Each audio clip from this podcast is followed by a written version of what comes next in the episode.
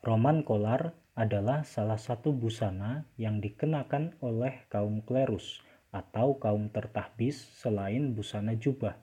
Dari segi penggunaan, Roman kolar jauh lebih simpel untuk digunakan di tengah padatnya mobilitas kaum klerus. Misalnya, ketika seorang pastor mau mengunjungi umat, entah di rumah umat tersebut atau di stasi-stasi, busana Roman kolar akan lebih praktis untuk digunakan ketimbang jubah.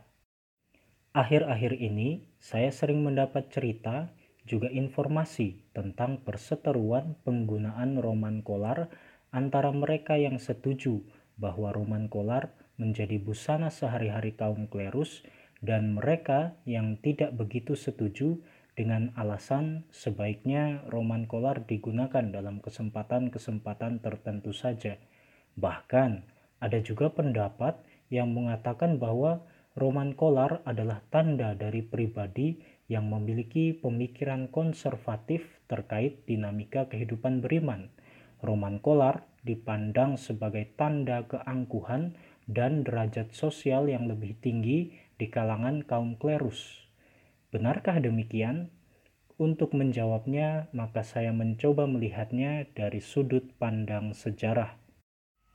Roman kolar memiliki keterkaitan dengan tren mode pakaian khususnya kerah baju di Eropa sekitar abad 15 pada waktu itu, kerah baju menjadi tanda status sosial seseorang.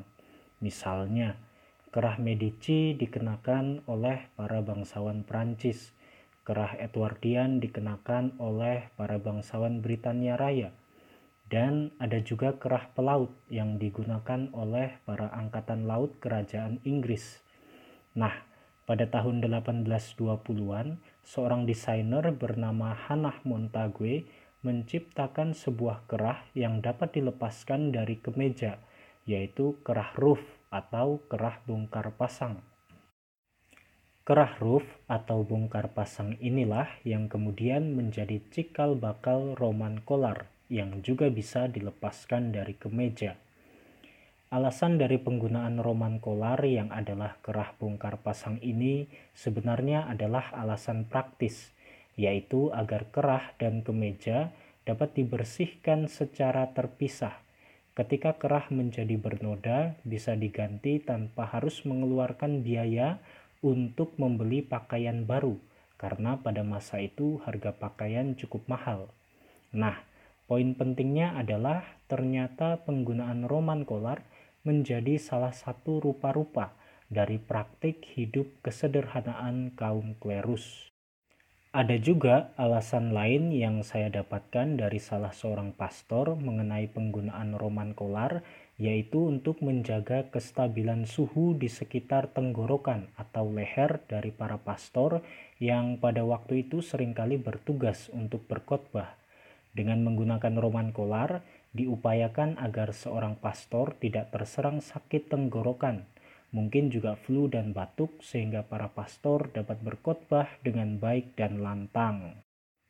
Di zaman sekarang, roman kolar juga telah mengalami banyak variasi, mulai dari bahan juga bentuknya. Selain roman kolar yang berbentuk melingkar, ada juga kolar yang cuma diselipkan di antara kerah baju, sehingga kolar hanya tampak seperti kotak kecil berwarna putih yang menutupi jakun. Secara pribadi, saya suka menganalogikan penggunaan roman kolar itu seperti dog collar atau kalung anjing. Dog collar dapat digunakan salah satunya untuk menyematkan nama dari anjing tersebut sehingga mudah untuk dikenali oleh pemiliknya. Sama halnya dengan roman kolar yang mau menunjukkan bahwa identitasnya adalah seorang imam yang mana pemiliknya adalah Kristus sendiri. Selain itu, dokolar yang biasa juga disebut harness berfungsi untuk memberikan kontrol yang lebih baik agar anjing enggan untuk menarik atau melompat. Salah satu julukan imam yang paling saya sukai ialah Dominicanis, frase bahasa Latin yang artinya anjing milik Tuhan. Seorang imam diibaratkan sebagai anjing penjaga yang dapat menyalak atau menggonggong orang-orang yang bermaksud menyesatkan umat beriman dengan ajaran-ajaran yang keliru. Terlepas dari perdebatan apakah roman kolar sebaiknya wajib digunakan sebagai pakaian harian kaum klerus atau tidak wajib digunakan, kiranya perlu disadari pula bahwa para klerus pertama-tama harus membuat dirinya dikenali melalui cara hidup dan pelayanannya, karena kedua hal tersebut jauh lebih menunjukkan identitasnya sebagai kaum klerus daripada dengan apa yang hanya sekadar dikenakan.